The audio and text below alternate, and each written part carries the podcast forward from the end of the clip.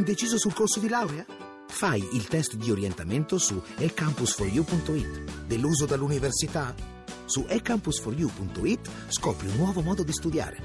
Troppo impegnato per laurearti? Il piano di studi lo progetti tu su ecampus4u.it. Università eCampus. La conosci? La scegli.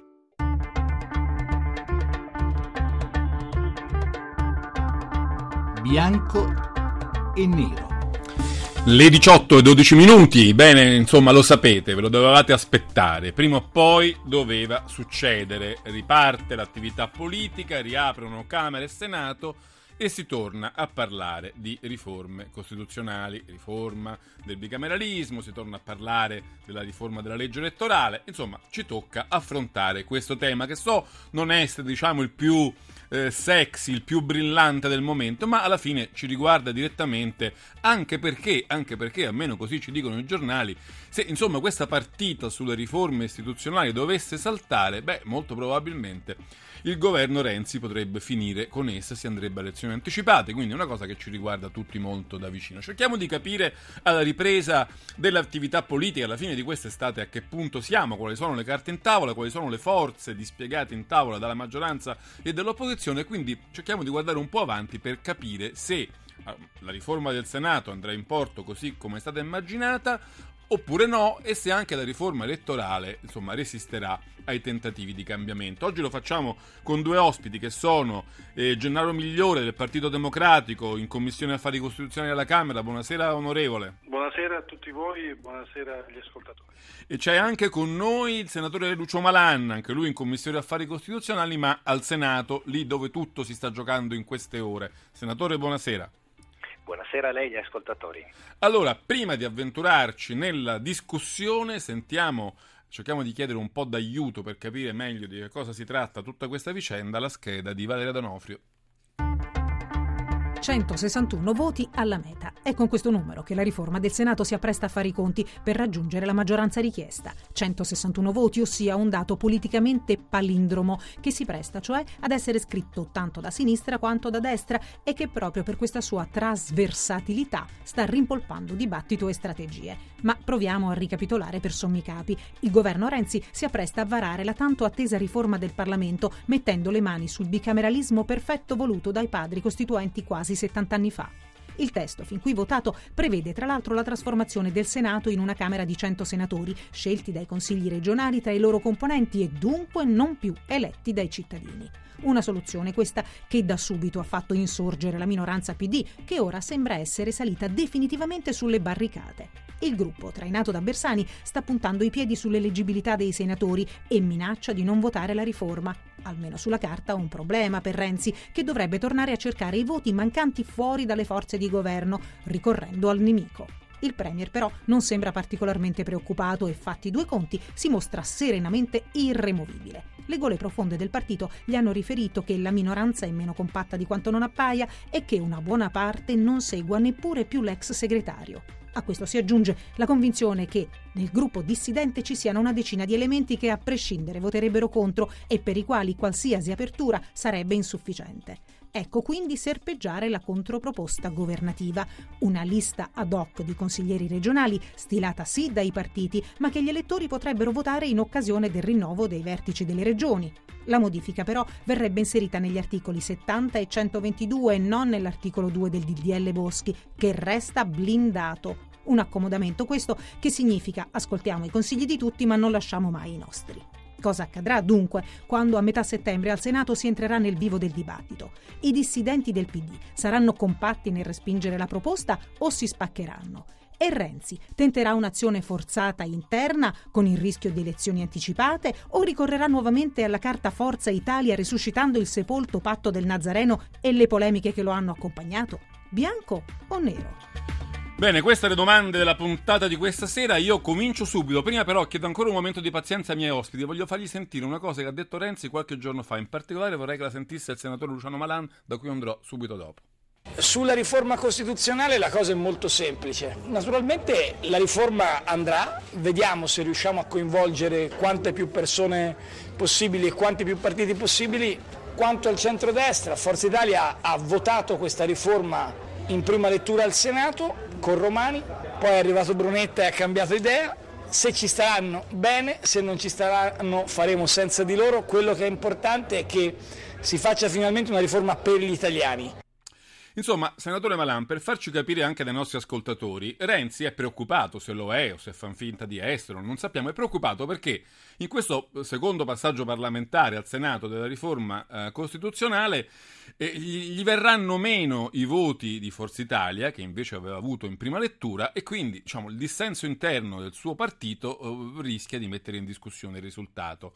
Ma Renzi da un po' di tempo dice: Ma come mai questi di Forza Italia hanno votato eh, l'altro anno, adesso invece non vogliono più votare? Che gli è successo? Cioè, lei ce lo spiega? Spiegazione molto semplice. Il testo iniziale presentato dal governo era assolutamente impresentabile, inaccettabile.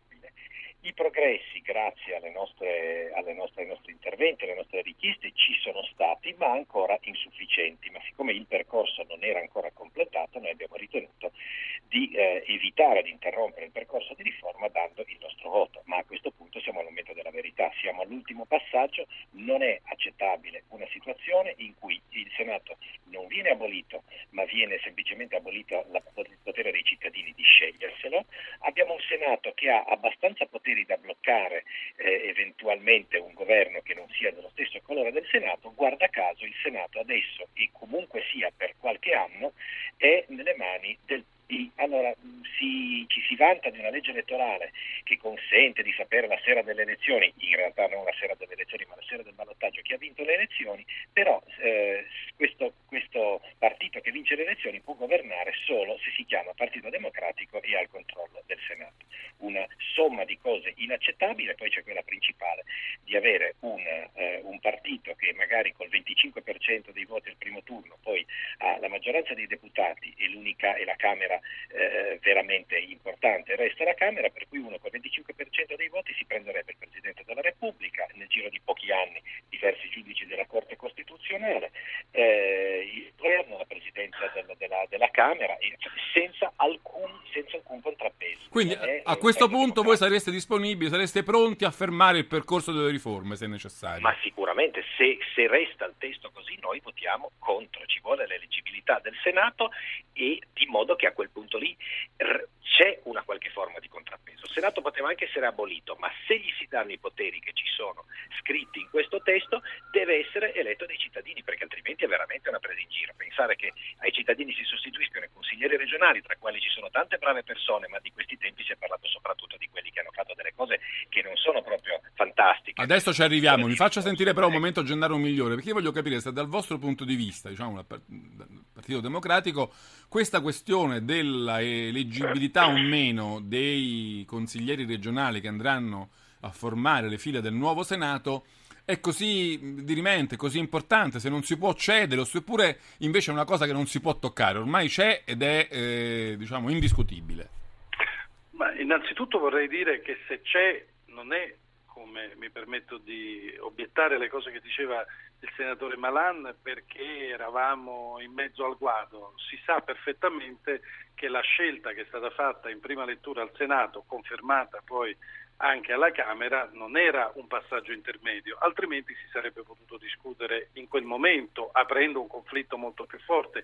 Questa eh, diciamo, decisione di non eh, portare l'eleggibilità diretta, perché comunque saranno cittadini eletti dal popolo, non saranno eletti in un listino eh, diciamo così, direttamente dai cittadini, ma saranno comunque persone elette dai cittadini nei consigli regionali, rappresenta, a mio giudizio, uno degli aspetti che potevano essere anche diversi. Io non ho nulla da obiettare, tra l'altro c'erano anche altri modelli di Senato possibili, non sono stati voluti. Si poteva fare una Camera delle Regioni come c'è in Germania, ma si diceva che sarebbe stata preponderante la funzione dei governi regionali e quindi la maggioranza dei governi in questo momento è eh, appannaggio del Partito Democratico.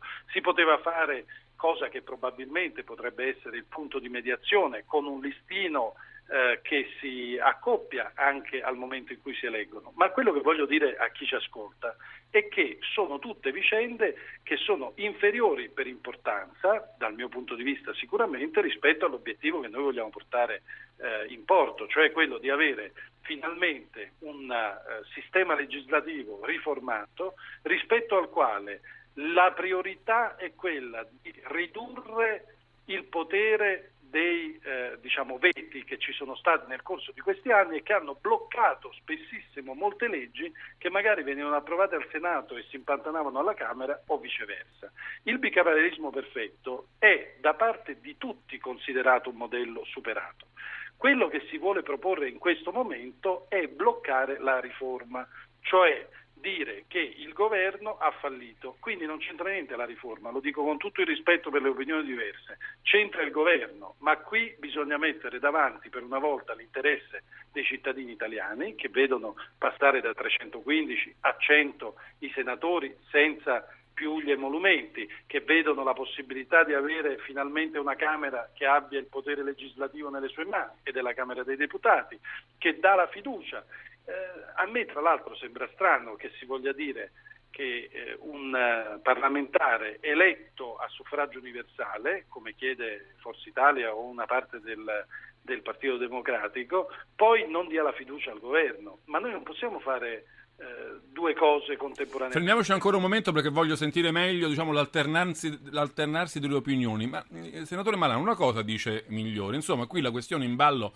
è una questione chiara che gli elettori, i cittadini hanno ben presente, la fine del bicameralismo perfetto. Anche gli elettori di Forza Italia, il PDL, del centrodestra, questa cosa insomma la desiderano da tempo.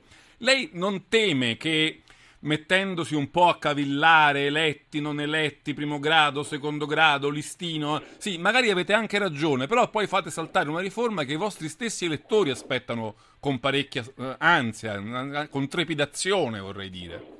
Allora, il Parlamento avrebbe già un numero inferiore di elettori. Il eh, il bicameralismo perfetto sarebbe già superato da eh, nove anni se il centro-sinistra nel 2006 non avesse fatto una campagna elettorale denunciando il tentativo di autoritarismo di cui non c'era neppure l'ombra, eh, sulla riforma che noi completammo nel 2005 in Parlamento con riduzione dei parlamentari, specializzazione del, del ruolo delle due Camere per evitare... Però questo è un po' guardare indietro, no, senatore? Mi eh, certo, però, no, no, però voglio dire, noi quella riforma ce l'avremmo già, avremmo già dal 2008 il numero di parlamentari ridotto e tutte queste cose. Per cui il problema non è quello, noi abbiamo sempre fatto di tutto per ottenere queste riforme, l'abbiamo fatta quando eravamo maggioranza, ci siamo prestati a questo difficilissimo percorso che tra l'altro ci ha messo in difficoltà con i nostri elettori, questo credo che è molto evidente, eh, per arrivare al risultato, ma non a qualsiasi risultato. Eh, il, il Senato si potrebbe anche abolire, ma lasciarlo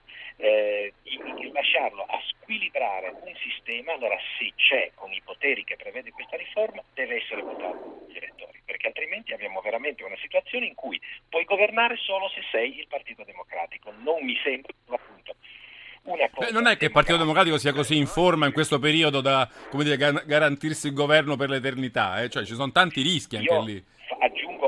Una cosa, che quando abbiamo fatto noi le riforme si diceva sempre che bisognava cercare il massimo dei consensi. Adesso il Partito Democratico non riesce neanche a avere i, tutti i consensi del proprio partito, eh, ottiene i voti dei eh, senatori e dei deputati del nuovo centrodestra eletti con Berlusconi e che poi sono passati a sostenere il governo, pochi rappresentanti rimasti della coalizione montiana ormai priva di, priva di voti e francamente se questo è il modo di fare le elezioni magari cercando di convincere la... qualcun altro come il gruppo di Verdini, io dico se questo, se questo, è il modo di fare le riforme costituzionali coinvolgendo il massimo numero di gente, direi che davvero siamo sulla Fermiamoci. e ci dice malissimo sull'uso che farebbe eh, Renzi di un, un futuro do... assetto monocamerale. Ci dobbiamo fermare, sta arrivando il GR regionale come sempre, ma tornate a bianco e nero a parlare di riforme costituzionali con Gennaro Migliore e Lucio Malan, 800 05 0578 per la vostra opinione, subito dopo la discussione.